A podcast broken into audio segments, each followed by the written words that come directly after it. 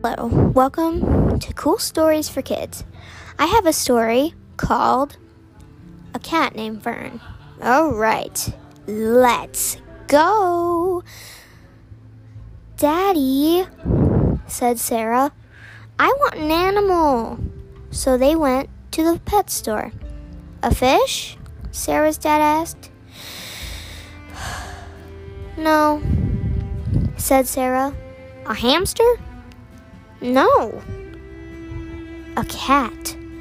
She looked at a very white, flat faced cat. This one, Sarah said, and his name will be Fern. They took him home. As Fern grew more fuzzy, everyone started to get allergies. Fern shed more and more. Achoo! Sarah's dad sneezed. After he found out he was allergic to cats, he has been taking lots of allergy pills, but neither one helped. Oh, Sarah. Whew. I don't know about this cat thing anymore. I think maybe we should. No, Dad, not in front of Fern. Fern was sitting on the couch in front of them. Can we talk about this later tonight? Oh, why not? said Sarah. When it was bedtime, they talked. So, Sarah, you know I'm allergic to cats. And I think maybe it's time to let Fern go. But why? said Sarah. He's a perfectly well trained cat. I know, said Sarah's dad, but I'm allergic. Like, real bad, and so is your mom. I understand, but Fern is very special to me.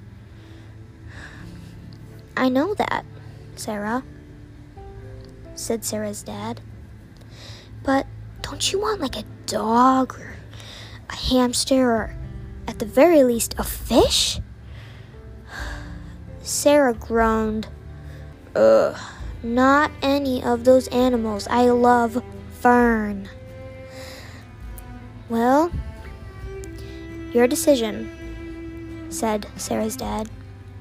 You can always change your mind. All right, Dad. Good night. Good night, Sarah. Get some sleep. In the morning, Fern was sleeping on his cat tree. As Sarah ate breakfast, Sarah was pondering what her dad said last night. Should I give Fern away? Sarah thought, but Fern is my best friend. I mean, I got him when I was little. What will I do? Sarah thought again. What if I got Fern away? I mean, wouldn't that be better for the family? Wouldn't that make Dad happy? She pondered this time and again. A lot.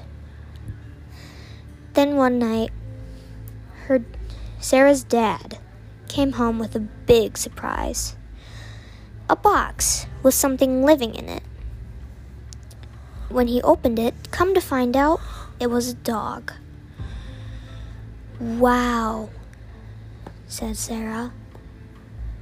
All right, this is a two part story, and the next part will be coming in the next episode.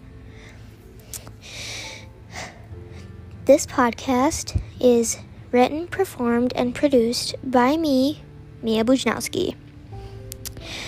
Thank you, as always, for listening in.